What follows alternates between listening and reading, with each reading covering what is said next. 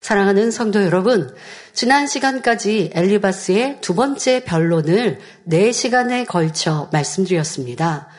엘리바스는 욥이 부유할 때는 욥을 사랑하는 척했지만 막상 욥이 비참한 처지가 되고 나니 욥을 시기 질투했던 마음이 폭발하여 악한 감정과 저주의 말까지 나오는 것을 볼 수 있었지요.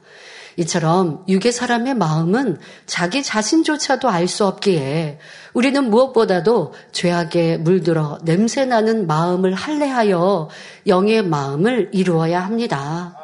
마음의 할례란 마음의 더러운 가죽을 벗기는 것, 곧 죄와 악을 벗어버리고 성결을 이루는 것을 말합니다. 예레미야 17장 9절에 만물보다 거짓되고 심히 부패한 것은 마음이라 말씀했고 예레미야 4장 4절에 너희는 스스로 할례를 행하여 너희 마음 가죽을 베고 나 여호와께 속하라 말씀합니다. 사랑하는 당회장님도 사망에 이른 육체를 짓지 말라고 말씀하셨지 할례하라고 가르치신 적 없어요. 남성노님들 당회장님 육에 하라고 할례하라고 말씀하셨나요? 그렇지 않으셨어요. 그런 성도가 뭐 한 번 있었나요? 해서 그러면 안 된다고 단서까지 말씀을 하셨어요. 이제다는 그렇게 가르치셨고 단지 육체의 일, 육에 간음 행하면 안 된다고 말씀을 하셨어요. 세상은 그런 일들이 너무 많이 있어서 드라마를 통해서도 영화를 통해서도 그런 육체의 일들이 그냥 아름답게 미화되는 일들, 이런 일들 안 된다 경계하시고 그러지 말라고 가르치셨어요. 마음에 할례하라고 하셨지. 육에 몸에 할례하라고 말씀하시지 않았어요. 자, 하나님도 우리의 마음에 할례하라고 말씀하셨습니다. 자, 여기서 가죽은 마음에 할례한다라고 말씀하셨는데요. 이 할례하는 것, 할례라고 하는 육의 단어의 의미도 여러분들이 아시죠? 자, 가죽은 살에 붙어 있으므로 가죽을 베어내려면 생사를 잘라내는 아픔이 따릅니다. 그러니까 육의 할례는 육의 고통이 따르죠. 이와 마찬가지로 영적인 마음의 할례도 온갖 죄악으로 더러워진 마음 가죽을 베어내야 되기 때문에 그 과정에는 아픔이 따르기도 하지요. 하지만 말씀에 순종하여 마음의 할례를 하는 만큼 하나님을 사랑하는 것이요. 또한 하나님의 사랑을 받는 길입니다. 뿐만 아니라 할례한 마음에 진리를 채우는 만큼 축복과 응답이 임하며 하나님과 교통을 이루고 성령의 음성과 주관을 받게 되지요. 그러므로 욥기 말씀을 통하여 마음의 할례와 더불어 진리로 채워 나가심으로 아버지 하나님께서 부어주시는 참된 평안과 행복을 누리시기를 바랍니다. 우리가 말씀을 듣고 변화되기 위해서 노력할 때도요, 열심히 어, 기도합니다. 금식합니다. 버리기 위해서 나를 죽어갑니다. 그러면 성령께서 내 안에 기뻐하셔서 행복이 넘쳐요. 그런데 문제는요, 이 할례를 멈춰버리면요, 할례했던 그 과정과 시간을 보면 너무 힘들고 괴로워서 그래서 재단을 떠나서 성결의 할, 이 마음의 할례를 안 하면요. 할례했던 그 시간이 손해본 것처럼 생각하는 경우도 있죠. 그런데 그렇지 않습니다. 여러분들이 어느 곳에 무엇을 하든 간에 하나님의 말씀은 살아 역사하십니다. 말씀 그대로 심판하십니다. 교회만 왔다 갔다 하는 성도들과 그래서 구원받는 성도와 마음을 힘써 할례하고 주를 위해 생명 바쳐 충성하는 사람은 하늘 처소가 달라요. 영광이 달라요. 믿음이 없는 사람은 아, 그것이 뭐 우습게 얘기한다고 천국에 구분이 없는 게 아니에요, 여러분. 그리고 이전에 천국의 구분을 얘기한다고 여러분들 마음을 할례해서 좋은 천국 가라고 가르치는 거지. 좋은 천국 가려고 믿음의 분량 받으려고 헌금 많이 한 순서대로 믿음의 분량을 주나요? 절대 그렇지 않습니다. 마음의 할례는 하나님과 나의 관계요.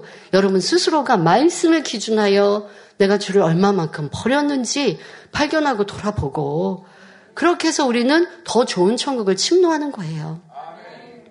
그런데 이런 진리를 오해하고 왜곡한다고 여러분들이 어, 천국은 그냥 구원받으면 땡인가? 결코 그렇지 않습니다.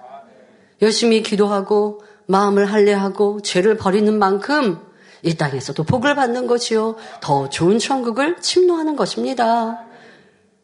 그런데 여러분들의 믿음을 빼앗고자, 여러분의 믿음을 빼앗고자 천국의 구분도 믿음의 분량의 차이도 어, 그냥 뭐 그게 이상한 것처럼 말합니까? 이상한 게 아니에요. 성경은 분명 말씀하고 계세요. 예수님께서 십자가에 죽으실 때 한편 강도가 주님을 그 자리에서 영접했습니다. 그러니 예수님께서는 구원받을 것을 말씀하셨죠? 자, 그렇게 강도가 구원받은 사람이 가는 천국과 주님을 위해 생명 바치며 충성하고 그래서 순교한 사도 바울과 순교한 이들이 똑같은 천국에서 영원토록 살아요. 여러분, 그게 공평하신 하나님인가요? 아니잖아요. 천국엔 분명 구분이 있는 거예요. 그리고 이 재단은 그 천국의 구분에서 좋은 천국을 침노하는 건 죄를 버리고 악을 버리는 것이라고 가르쳤어요. 많이 헌금해서 좋은 천국 간다고 언제 그랬어요? 그런 적 없어요. 여러분들이 들은 그대로 이 단에서 나온 그 말씀 그대로인 거예요.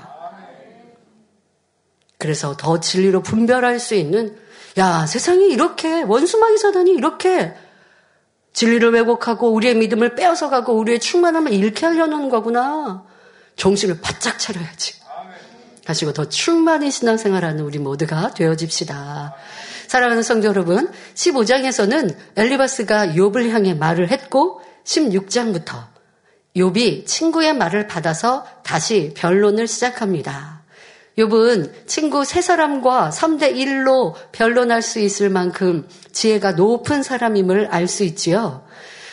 본문 욥기 16장 1절 2절에 욥이 대답하여 가로되 이런 말은 내가 많이 들었나니 그러니까 친구 엘리바스가 했던 너가 했던 그런 말들 내가 많이 들었나니 그런데 그렇게 많이 들었던 말을 친구가 하니까 깨우침이 됐다고요? 아니요. 너희는 다 번뇌케 하는 안위자로구나라고 말합니다. 여러분 이 말씀의 구절만 안위자 하면 평안함을 주는 사람이잖아요. 근데 지금 이 욥은 엘리바스와 친구들에게 안위자라고 너가 나 너희가 나에게 참 좋은 친구다라고 말하는 게 아니에요. 안위자인데 어떤 안위자라고 번뇌케 하는 안위자다. 그러니까 이게 좀 앞뒤가 안 맞는 말인데요. 이제 설명하겠습니다. 지금까지 욥의 친구들이 욥에게 권면했던 말들은 욥도 이미 선진들로부터 들어와서 잘 알고 있다고 말합니다. 너가 했던 말, 엘리바스 너가 선진들의 말을까지 인용해서 나를 깨우쳐 준다고 했지만 나 이미 다 알고 있는 말이야. 지금 이렇게 한마디로 일축해 버립니다. 그러면서 욥은 친구들에게 너희는 나를 번뇌케 하는 안위자라고 표현하며 고개를 설레설레 흔들고 있습니다. 욥은 왜 친구들을 번뇌케 하는 안위자라고 표현한 것일까요? 안위란 몸을 편안하게 하고 마음을 위로해 주는 것입니다. 그러나 욥의 친구들은 욥에게 안위자가 될 수 없었습니다. 오히려 욥을 혈긴하게 하고 속상하게 하며 번뇌케 만들 뿐이었지요.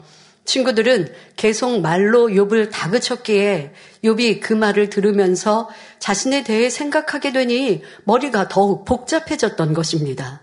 그러니 친구들의 말로 인해 오히려 시달리고 괴로움을 당하고 있다는 의미입니다. 이는 믿음의 형제들 간에도 주의해야 할 부분입니다. 어려움 가운데 직면한 사람에게 찾아가 온갖 진리의 말로 답을 찾아주며 위로하고 권면한다 해서 참된 위로가 되겠습니까? 상대가 내 말을 받아들이지 못한다면 오히려 역효과를 낼 수 있습니다.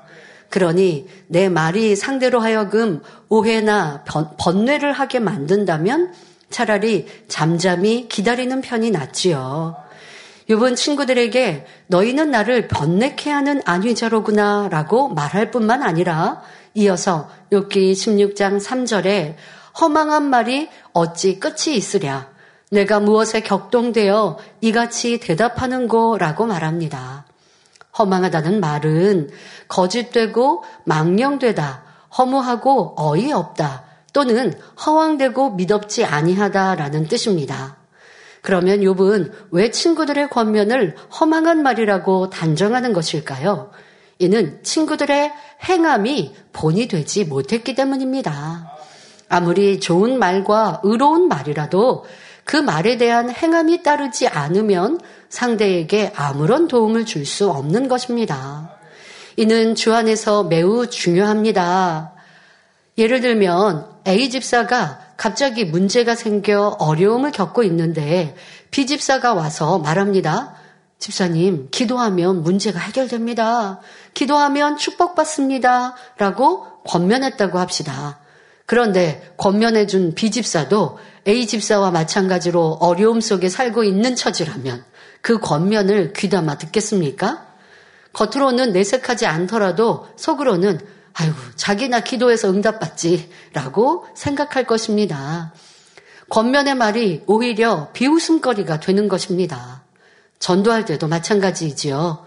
먼저는 내가 진리 안에 살면서 그리스도의 빛과 향기를 바라며 하나님께 영광 돌리는 삶이 되어야 합니다. 이렇게 본이 되는 사람이 전도를 하면 다른 사람들이 쉽게 마음 문을 열고 복음을 받아들일 수 있습니다. 또 축복을 받고 있는 사람이라야 하나님을 믿으면 축복을 받습니다. 라고 담대히 전할 수 있고 이 말을 듣는 사람도 당신을 보니 나도 교회에 가고 싶습니다. 라고 답을 하게 되지요.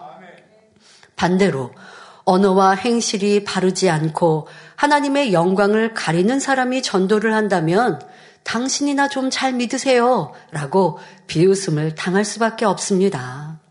이렇게 아무런 유익을 주지 못하는 헛된 말이 바로 허망한 말인 것입니다. 세상을 보아도 서로에게 유익이 되기는 커녕 오히려 오해를 불러일으키고 감정을 갖게 하는 허망한 말들이 얼마나 많이 있습니까? 어떤 사람이 아무리 행복하고 황홀한 꿈을 꾸었다 해도 꿈에서 깨어나면 실체가 아님을 깨닫고 허무함을 느끼는 것처럼 생명력이 없는 말은 허망한 말일 뿐입니다. 마찬가지로 요백에는 행함이 없는 친구들의 말이 어떤 위로나 보탬이 되질 않았기 때문에 허망한 말이라고 단정을 내리고 있는 것입니다. 허망한 자의 말은 끝이 없습니다. 말을 했으면 그에 따른 결과가 있어야 하는데 허망한 말은 열매를 맺을 수 없습니다.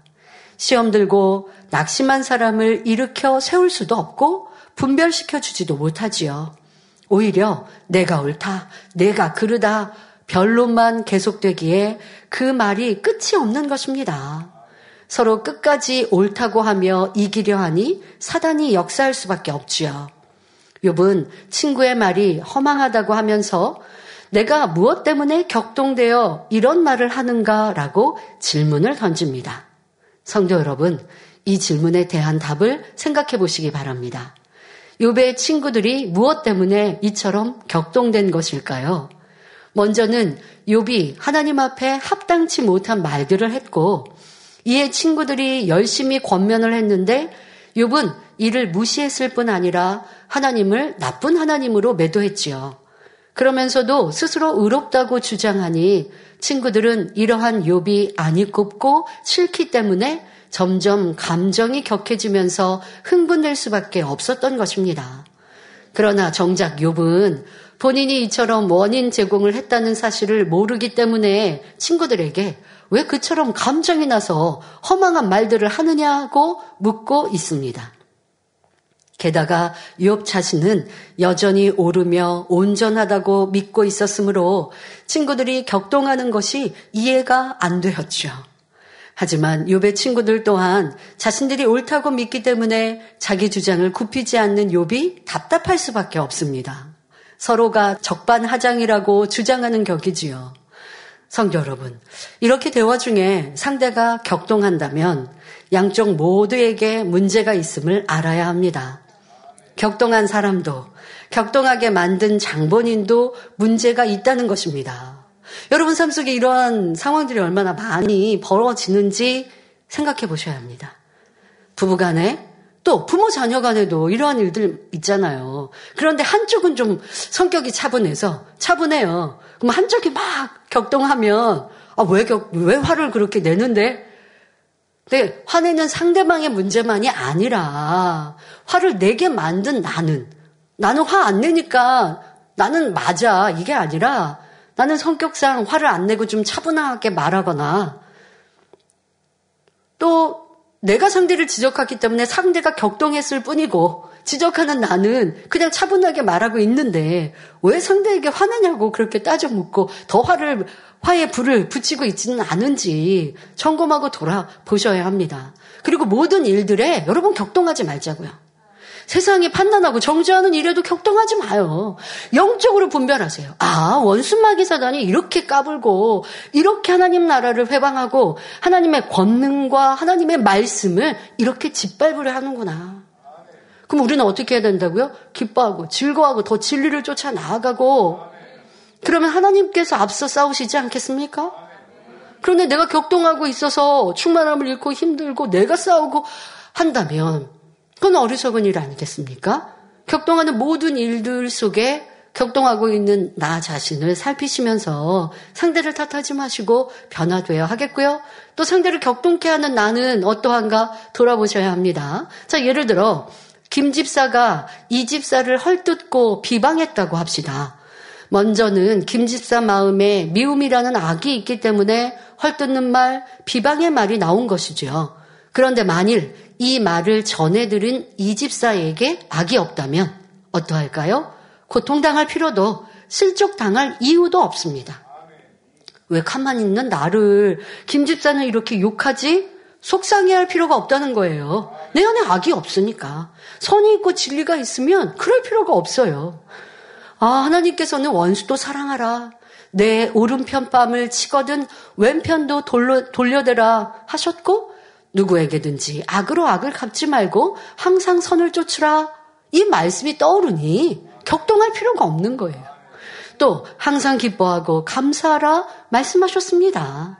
이러한 말씀이 이 집사 바로 내 마음에 영으로 일구어졌다면 무슨 험담을 듣거나 오해를 받는다 해도 진리로 마음을 지킬 수 있습니다.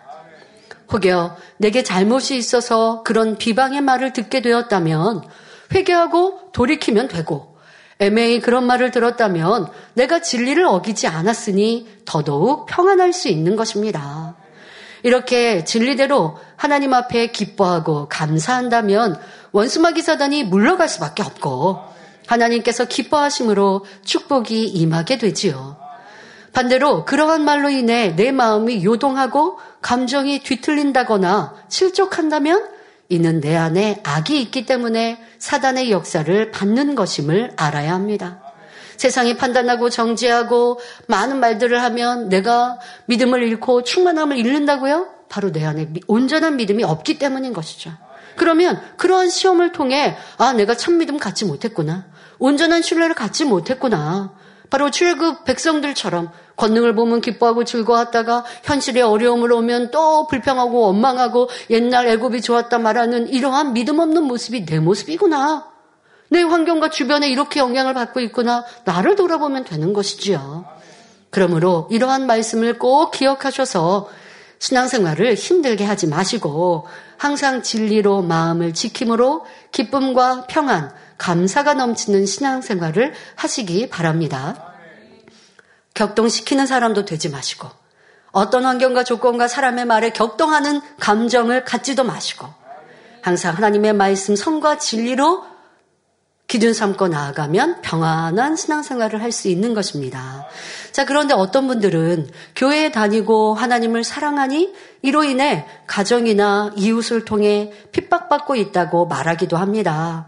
물론 하나님의 섭리 가운데 의를 위해 핍박받는 경우도 있지만 이는 매우 드문 것을 볼 수 있습니다. 대부분 자신의 부족함이나 실수로 인해 시험이 오고 핍박받는 것임을 알아야 합니다.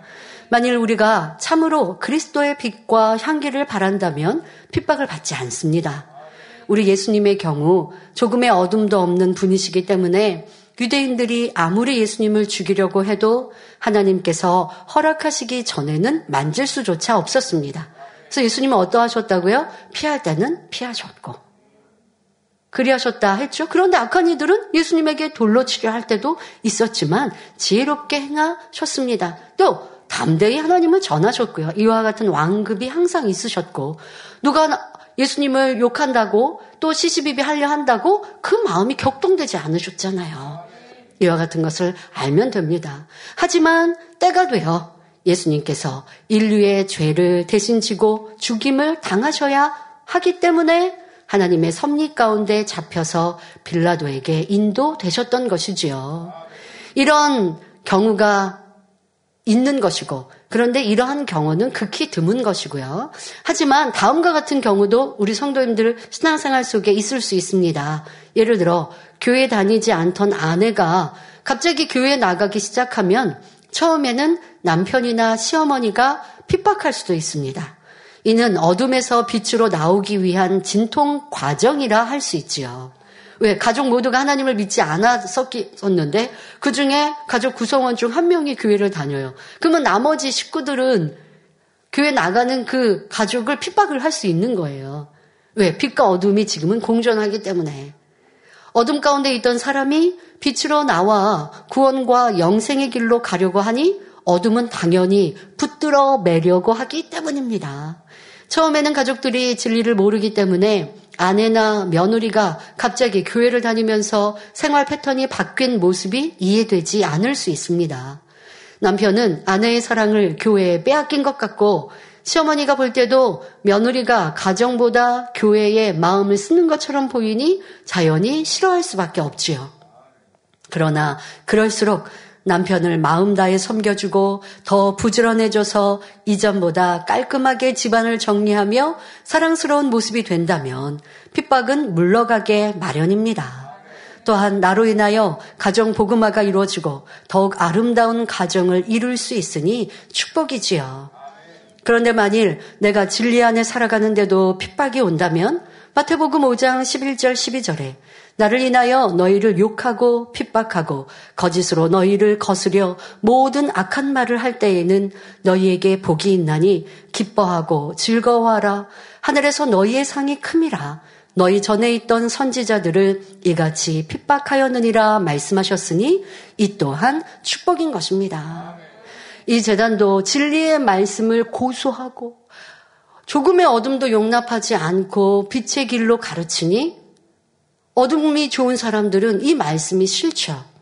이 말, 권능을 보고 이 재단의 신앙생활을 하다가 이렇게 살아가는 게 힘들어서 교회를 떠나는 이들도 참 많이 보았습니다. 그런데 교회를 떠난 어떤 젊은이의 얘기를 듣게 되었는데요.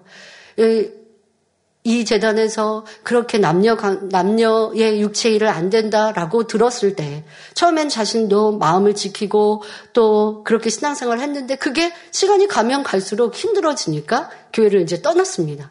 교회를 떠나고 나니 세상 사람과 다를 바 없이 살아가는 거예요. 그래서 본인도 이성을 정말 그, 가, 그냥 같은 시기에 세 명의 이성과 육체를 행했다라고 하는 얘기를 들으면서 그런데 그렇게 얘기하는 거예요. 그러다 보니 당의자님께서 왜 그렇게 육체 일에 대해서 남녀 간의 육체 일에 대해서 말씀하고 말씀하셨는지 알기는 알겠다고. 그런데 다시 성계를 복음을 듣고 자기를 지키기는 너무 힘든 거예요. 그러니까 세상에 있으니까 자기도 세상 사람처럼 살아가는데 이러면 안 된다고 생각하지만 제어할 수가 없는 거예요. 그리고 그때 들었던 진리의 말씀, 당의자님이 그렇게까지 경계하고 경계하실 수밖에 없었고 세상이 그렇다라고 말씀을 하셨을 때 본인은 교회 안에 있었으니까 세상이 그런 줄 모르고 또 자기도 자기 마음을 지킬 수 있다고 생각했는데 아니요. 나가보니 세상 사람들은 이보다 더하고 그러면서 얘기를 한다는 거예요. 자기보다 더하다. 그런데 내 모습이 이렇다라고 얘기하면서 안타까워하지만 다시 이 복음 안에 들어오는 것도 힘들다. 여러분 어찌해야겠습니까? 대배 지옥을 말씀하신 대로 지옥 말씀 들으면 무섭고 싫은 이들도 있겠죠. 그러면 아니해야 합니까? 무서우니까 싫으니까 안 들어야 합니까? 더 듣고 힘들어도 어려워도 지옥이 없는데 상상권 만들어서 여러분들에게 두렵게 해서 교회 나오게 하는 거 아니에요. 교회 성도들 많이 하기 위해서 없는 지옥을 만들어서 천국에 구분이 없는데 거짓말로 여러분들에게 말하는 거짓말이면 하나님의 권능이 나타날 수가 없잖아요. 그럼 하나님의 권능도 거짓말이어야죠. 근데 아니잖아요. 여러분들이 아무리 이 말씀대로 사는 게 힘들고 어려워도 좁은 길이어서 찾는 이가 적고 협착한 길이어도 가야 합니다. 왜 생명이니까. 이 길에서 떠나면 지옥이니까. 그리고 이 말씀이 참임을 아버지가 권능으로 보장해 주시기 때문에 그러한 목자의 애탄 외침을 기억하시고 빛 가운데 진리 가운데 살아야 합니다. 젊은이들 하나님은 살아계십니다. 말씀은 그대로 이루어집니다. 전국 지옥은 있습니다. 그리고 이 재단은 하나님의 말씀을 가르치는 재단이죠. 정확히 진리로 분별하여 말씀대로 살아가는 우리가 되어야 할 것입니다. 자, 다시 본문으로 돌아가서 욥은 16장 4절에 나도 너희처럼 말할 수 있나니 가령 너희 마음이 내 마음 자리에 있다 하자 나도 말을 지어 너희를 치며 너희를 향하여 머리를 흔들 수 있느니라 말합니다. 여기서 말을 짓는다는 것은 정작 행함은 없으면서 자기들의 생각 속에 소신껏 말을 지어낸다는 것입니다. 즉 친구들이 욥의 편에서 생각하고 말을 하는 것이 아니라 그들의 생각 속에서 마음대로 욥을 질책했다라는 의미입니다. 욥은 친구들의 말이 자기와는 거리가 먼 얘기라고 생각합니다. 다시 말하면 친구들이 너무나 타당하지 않고 허무 맹랑하며 충격적인 말과 행동을 하고 있다고 생각하는 것이지요. 그러므로 여기서 욥은 우리 서로의 마음을 바꿔보자. 즉, 입장을 바꿔보자고 제안하고 있습니다. 만일 너희가 내 처지에 있고 너희의 악한 마음이 나에게 있다면 나도 그럴듯한 말로 너희를 치며 너희가 격동될 수 있는 말로 너희에게 퍼부었을 것이며 너희들에게 머리를 흔들었을 것이다. 이렇게 말하는 것입니다. 욥이 볼 때의 친구들은 말만 번지르르 할 뿐 행함이 따르지도 않았으며 자신의 생각 안에서 소신껏 지어낸 말을 하고 있었기에 그들의 말을 신용하지 않고 있지요. 욥은 친구들에게 너희를 향하여 머리를 흔들 수 있느니라 했는데 일반적으로 대화 중에 사람이 머리를 흔들게 되는 것은 어떤 경우입니까? 서로 변론하다 보면 화가 나서 머리를 절레절레 흔들기도 하고 몸을 부르르 떠는 경우도 있지요. 그러니까 상대방이 말하는 말이 싫은 거예요. 내가 들으면서 아 그거 안 맞아. 하. 그리고 표정도 또 눈도 이렇게 밑으로 한다든가 아니면 위로 치켜뜬다든가 뭐 째려본다든가 뭐 이런 지금 모습을 연상하시면 되겠습니다. 자, 이는 지금 친구들이 얼마나 심하게 격동되었는지를 나타내주는 말입니다. 욕과 친구들이 지금 대화하면서의 표정과 상태를 설명하는 것이죠. 자, 우리는 상대가 말을 할 때 아무리 내 생각과 맞지 않는다 해도 머리를 흔드는 습관은 버려야 합니다. 이는 상대에게 무한을 주는 것이고 말을 다 듣기도 전에 그 말은 틀렸다고 단정을 내리는 표현이므로 너무나 무례한 행동인 것입니다. 꼭 고개를 흔드는 것뿐만이 아니라 표정도 듣는 자세도 여러분들이 조금 아무리 상대가 악한 말들을 한다 할지라도 우리는 최소한의 예의는 지켜야죠. 손가락질하며 말을 한다든가 아니면 상대가 말하는데 보지도 않고 뭐 고개를 안 떨군다든가 사람이 대화하며 눈을 마주쳐 대화하잖아요. 그런데 그렇지 않고 아 당신 말 듣기 싫어 하는 표현이나 마찬가지죠. 눈도 안 마주치고 한다든가 또 아니면 눈을 치켜들고 아주 사납게 본다든가 이러한 모습은 악한 모습, 독한 표정입니다. 아무리 여러분들이 상대의 말이 듣기 싫어도 틀린 말을 한다 할지라도 그런 모습 말고요. 최소한의 예의를 갖춘 모습으로 대화하고 대화하다가 상대가 너무 말도 안 되는 말을 하면 그냥 좀 고운 말로 아 우리 서로 의견이 너무 다르니까 그만 대화하면 좋겠습니다. 이렇게 좀 예의 바르게 행동하는 우리의 모습이 되면 좋겠습니다. 욕과 친구가 변론하며 나오고 있는 이런 행동들 내 삶 속에서는 있지 않은지, 가정이나 일터, 친구와의 관계 속에서 그래야 하지는 않는지, 아니면 여러분들이 세상 모르는 사람과도 좀 따져 묻거나 할 때 이런 모습은 있지 않은지 살펴보면서 그건 주의 교양이 아니죠. 선과 사람과 거리가 멀지 않습니까? 이러한 모습은 절대로 고쳐야 하겠습니다. 욥은 친구들의 타당치 않은 말과 행동으로 인해 마음이 몹시 상해 있었습니다. 그래서 친구들을 깨우쳐 주고자 설명하고 있는 것입니다. 욥기 16장 5절에 그래도 입으로 너희를 강하게 하며 입술의 위로로 너희의 근심을 풀었으리라 말합니다. 만일 입장이 바뀌어서 친구들이 욥의 처지에 놓여 있다면, 그러니까 너희들이 나처럼 이렇게 괴롭고 힘든 연단의 시간에 놓여 있다면, 욥, 나는 너희들에게 여러 가지 격려의 말로 힘과 위로를 주며 근심을 덜어 주었을 것이라고 말하고 있는 것입니다. 그러니까 지금 욥은 너무 괴로운 상황에 친구들이 와서 위로 위로해 주러 왔다가 위로는커녕 질타하고 있잖아요. 자, 그런데 욥은 그런 질타하고 있는 친구들에게 만약에 입장이 바뀌어서 너희가 괴롭고 연단을 받고 있고 내가 평안하다면 나는 너희처럼 너희를 질타하는 게 아니라 힘을 주고 위로를 줬을 거야. 라고 말하고 있는 것이지요. 자, 이는 예전에 욥에게 이러한 선의 행함이 있었기 때문에 할 수 있는 말입니다. 이러한 욥의 행함을 친구들도 인정했었지요. 욥기 4장 3절 4절에 그러니까 그 전에 친구의 말이 그리했습니다. 전에 내가 욥에게 친구가 말했어요. 전에 내가 여러 사람을 교훈하였고 손이 늘어진 자면 강하게 하였고 넘어져가는 자를 말로 붙들어 주었고 무릎이 약한 자를 강하게 하였거늘 하고 친구가 욥에게 그렇게 말을 했었습니다. 욥 너가 힘들고 지친 사람을 이렇게 도와주는 그런 사람이었는데 정작 너가 힘든 상황에 놓이니 이렇게 악한 말들을 쏟아내느냐라고 질타하는 말을 할 때에 욥의 과거에 이런 좋은 행함들을 인용해서 말을 했었죠. 욥이 연단받기 전에는 비록 영적인 행함은 아니었다 해도 육적으로는 선과 사랑을 베푸는 행함이 있었습니다.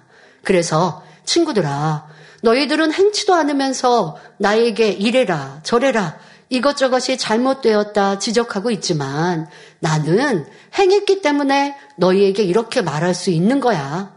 내가 시험을 받기 전이라면 너희를 강하게 할 수 있고 너희의 근심을 풀어줄 수 있었을 것이다 라고 말하는 것이지요.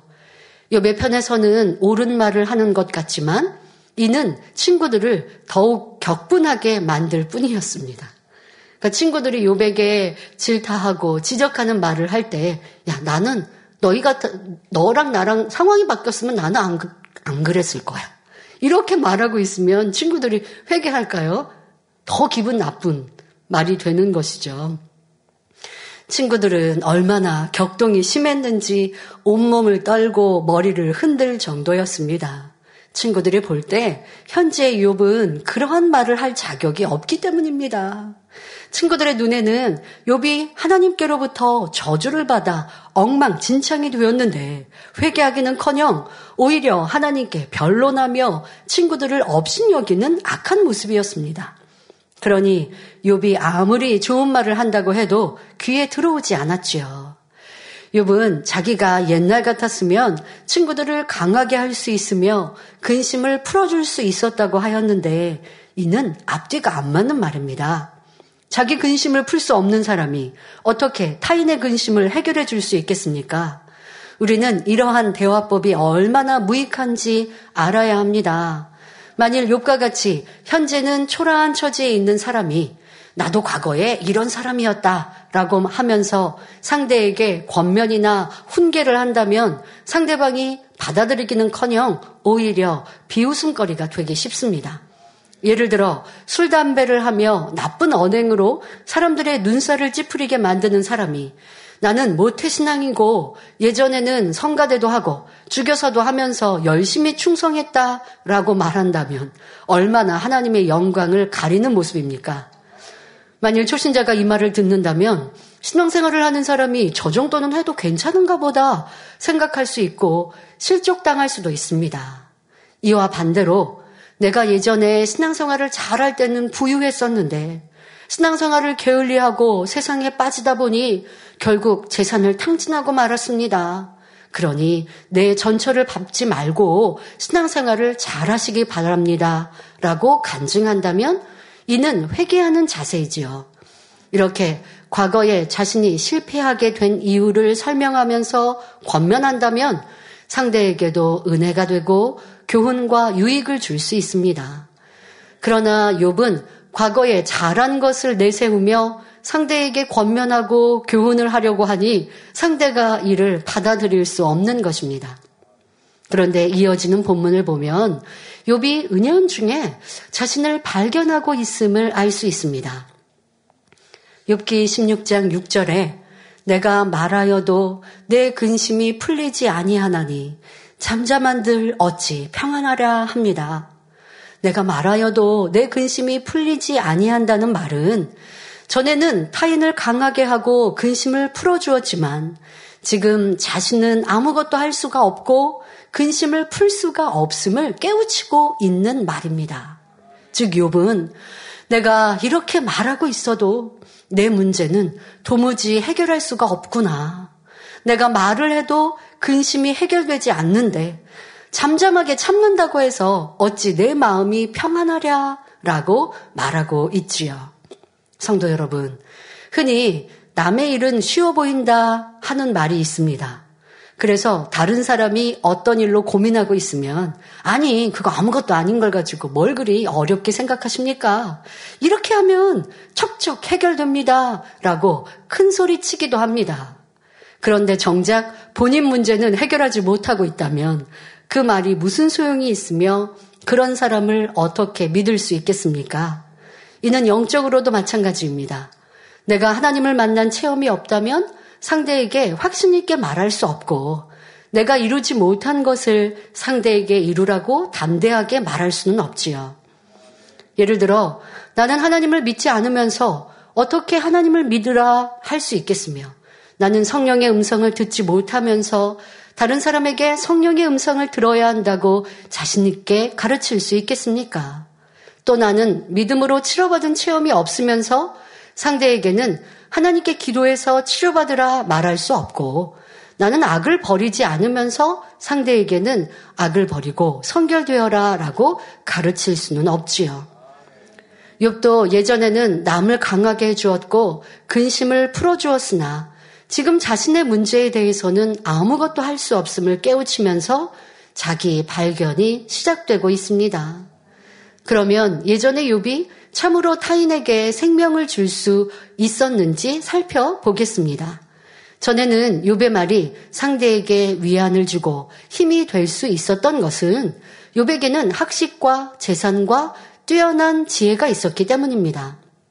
이처럼 육적인 조건을 갖춘 데다 덕으로서 사람을 다스릴 수 있었기 때문에 사람들이 욥을 우러러보며 그 말을 듣고 경청했던 것입니다. 그러나 이는 육적인 차원이었을 뿐 욥은 영적인 사람이 아니었기 때문에 사람들에게 참 생명이 되어 줄 수는 없었습니다.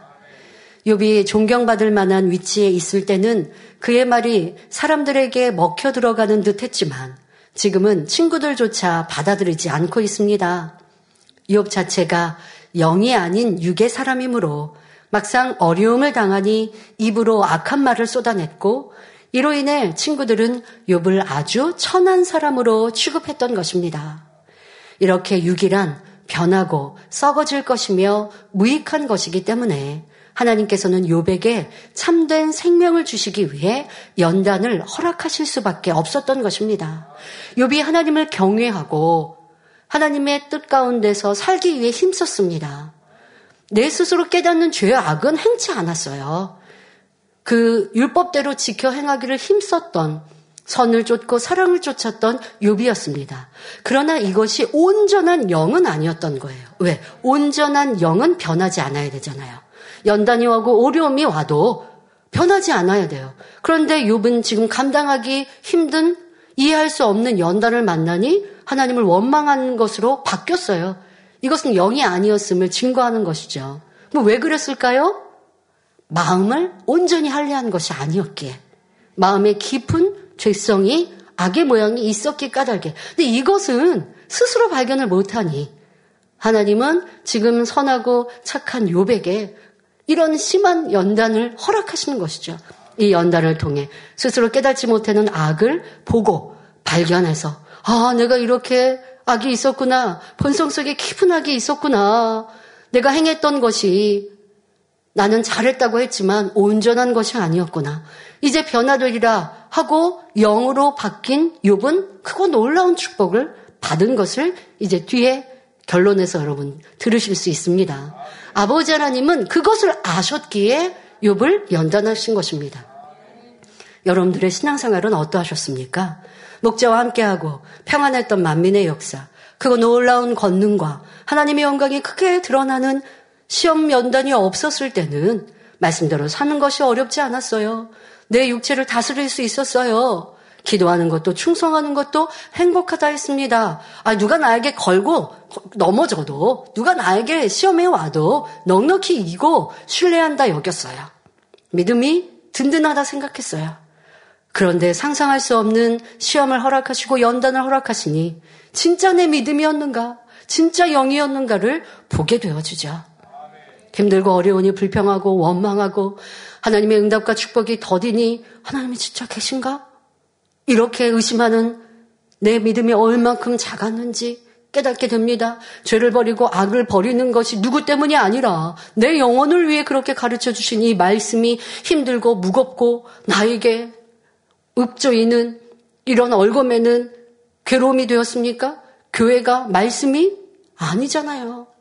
그런데 이 연단의 시간이 지나고 지나고 보니 우리 성도님들이 그런 불평 원망도 욥처럼 깨닫는 것이죠. 아, 내 안에 온전하지 못했구나. 목자의 공간 안에 신앙생활 잘하는 것 같았고 믿음의 성장을 이룬 것 같았는데 그런데 아버지가 그 공간을 다 열어놓으시니 이제는 비바람을 불어놓으시니 아, 내가 온전히 이루지 못한 내 모습을 보게 하시는구나. 이제 온전한 영으로 이루어야지 다짐하고 신앙생활하는 만민의 영혼들만 남지 않으셨습니까? 그러나 다 된 것 아닙니다.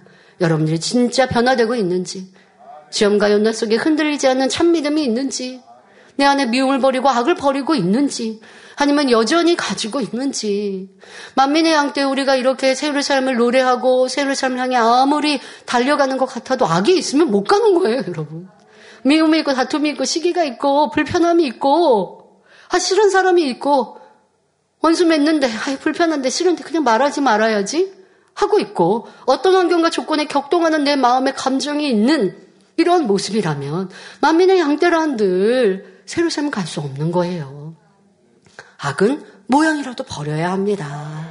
그것이 온전한 영이요. 그러기 위해 욥을 연단하셨듯 우리를 연단하고 계십니다. 우리는 기필코 변화될 것입니다. 요한복음 6장 63절에 살리는 것은 영이니 육은 무익하니라는 말씀처럼 내가 먼저 영으로 이루어 말할 때 여러분들 영으로 이루는 건 뭐예요? 그 말씀이. 내 안에 온전히 이루어질 때.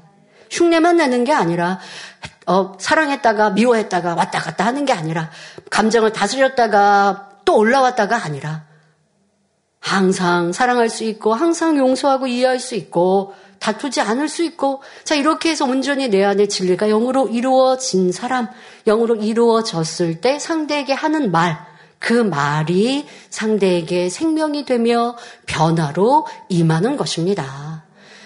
진리의 지식이 많고 조리 있게 말을 잘하는 사람은 주변 사람들에게 이런저런 권면을 해줄 수 있습니다. 그러나 이러한 말은 잠시 육적인 위로를 줄 수 있을 뿐입니다. 상대에게 참된 위로를 주고 변화와 생명을 줄 수 있으려면 먼저 내 마음이 진리로 채워져서 말의 영적인 권세가 따라야 하는 것입니다. 이것을 오늘 말씀을 통해 교훈 삼으시길 바랍니다.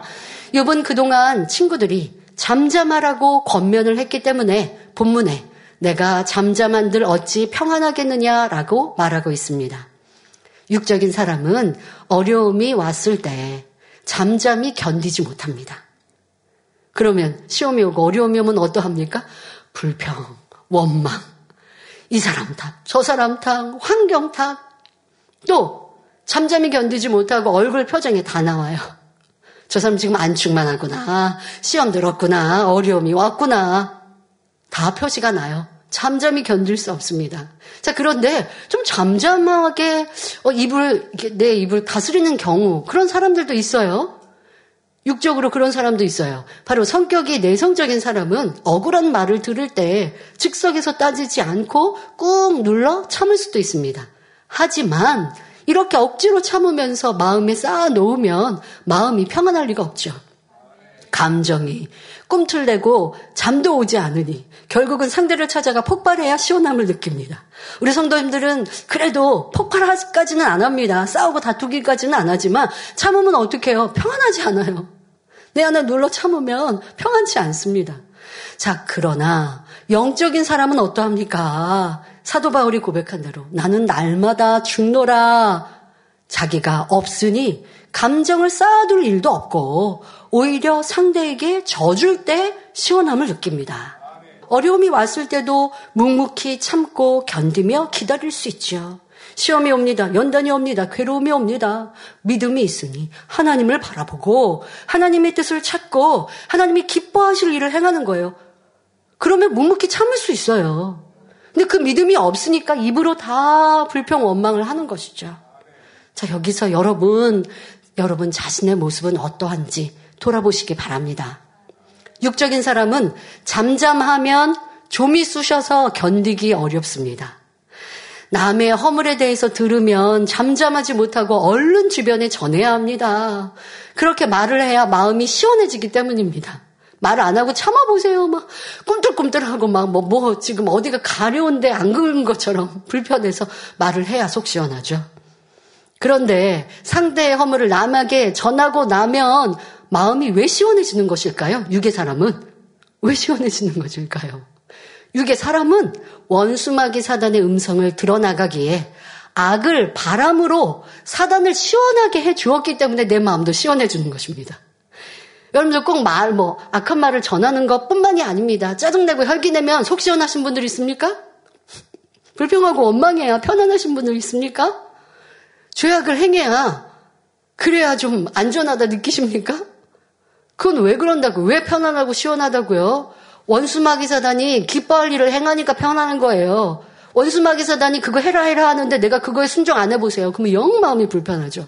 순종해 줘보세요. 그래야 편하죠.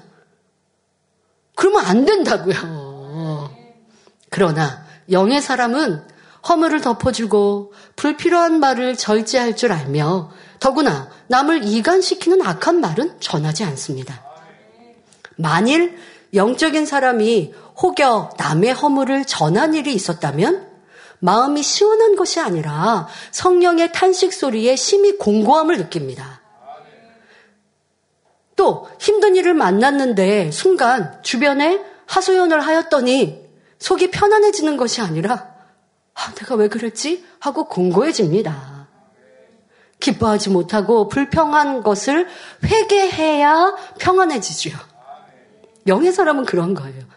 근데 영의 사람은 아예 그런 모습이 없, 없지만 혹여 그랬다고 하면 악을 행하면 불편해지고 그걸 회개하고 돌이키고 또 선을 쫓을 때에 편안해지는 거예요.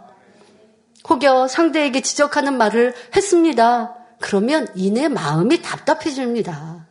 아, 내가 저 사람한테 저 꼭 해줘야 될 말을 해줬으니까 편한 애가 아니라, 아, 내가 왜 그 말 했을까? 아, 안 했으면 더 좋지 않을까? 하고 마음이 답답해요. 그러니 상대방의 입장에서 또 생각해 봅니다. 그러면 또 이해가 되어져요. 아, 상대가 이랬구나. 또 내 말에 힘들었겠구나. 이런 마음이 드니 미안한 생각이 들고 커피라도 한 잔 사다 주어야 그제야 내 마음이 편안해지는 것입니다. 육적인 사람과 영적인 사람이 이렇게 정반대인 것입니다. 그러니 영적인 사람이 되어 갈수록 성령의 음성을 듣고 진리에 순종하게 되며 참된 평안과 기쁨을 누리게 되지요.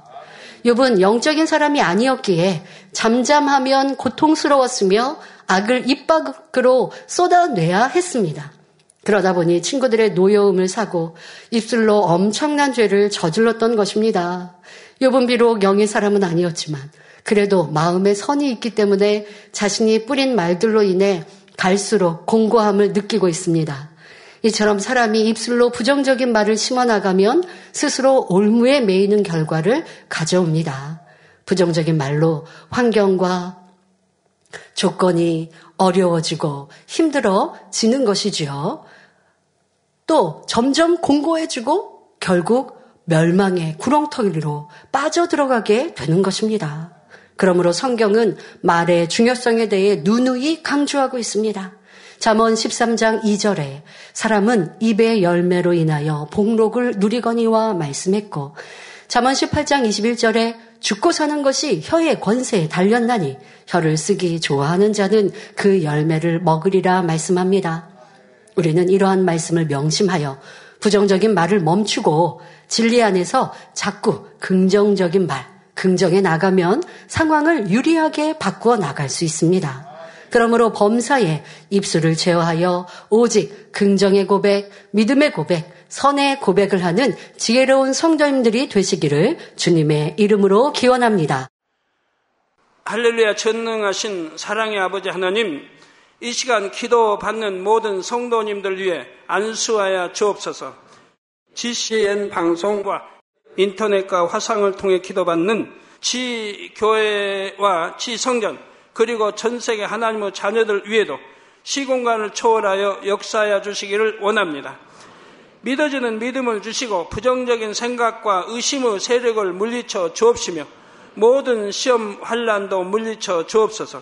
머리부터 발끝까지 오장 육부 뼈 마디마디 온몸의 신경 조직 세포 등 아픈 곳마다 성령의 불로 태우시고 근본의 빛으로 역사하여 주옵소서. 예수 그리스도의 이름으로 명하노니 원수마귀 사단 모든 질병 균 연약함아 물러가라 빛이 여임하라 모든 불친 난치병도 성령의 불로 태워 깨끗하게 역사하여 주옵소서. 말라리아를 비롯한 모든 풍토병도 물리쳐 주옵소서.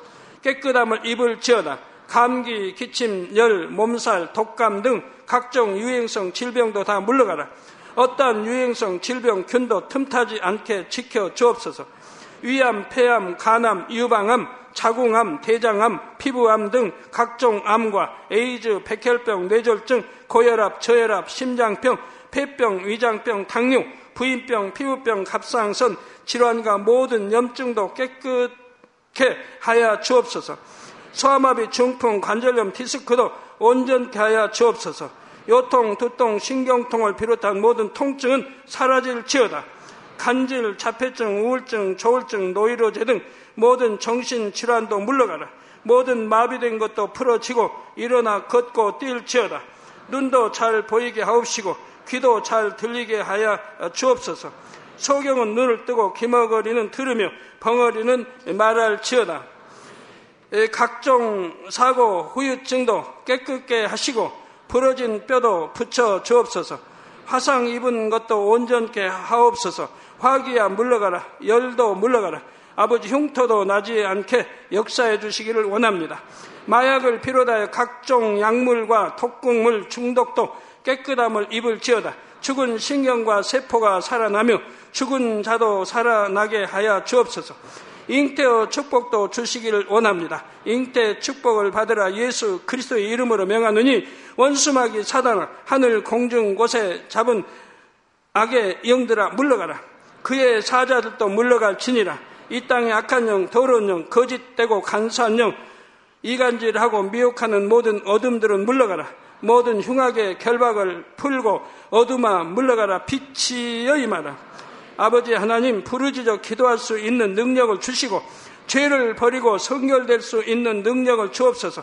영혼이 잘됨 같이 범사에 잘되게 하시고 가정의 복음화도 이루어 주시기를 원합니다. 한 주간도 모든 사고와 재앙으로부터 지켜주시고 불통이 없는 형통한 삶을 살 수 있도록 축복해 주옵소서. 성령의 불담으로 천군 천사와 주님의 불꽃 같은 눈동자로 모든 하나님의 자녀들과 가정, 일터, 사업터를 지켜주시기를 원합니다. 학생들에게 지와 명철을 더하시고 공부도 할 수 있는 뜨거운 마음과 열정도 더하여 주옵소서. 마음과 생각을 세상에 빼앗기지 않도록 지키시고 하나님을 뜨겁게 사랑하는 학생들로 축복하여 주옵소서. 하나님의 자녀들이 먹으나 마시나 입으나 무엇을 하든지 하나님 앞에 영광 돌리는 삶이 되게 축복하여 주시기를 원합니다. 나는 하나님을 만났노라 체험했노라 응답 받았노라 축복 받았노라 간증하는 입술이 되게 역사하여 주옵소서. 아버지 하나님 감사합니다. 홀로 영광 받으옵소서. 우리 주 예수 그리스도의 이름으로 기도하옵나이다. 아멘.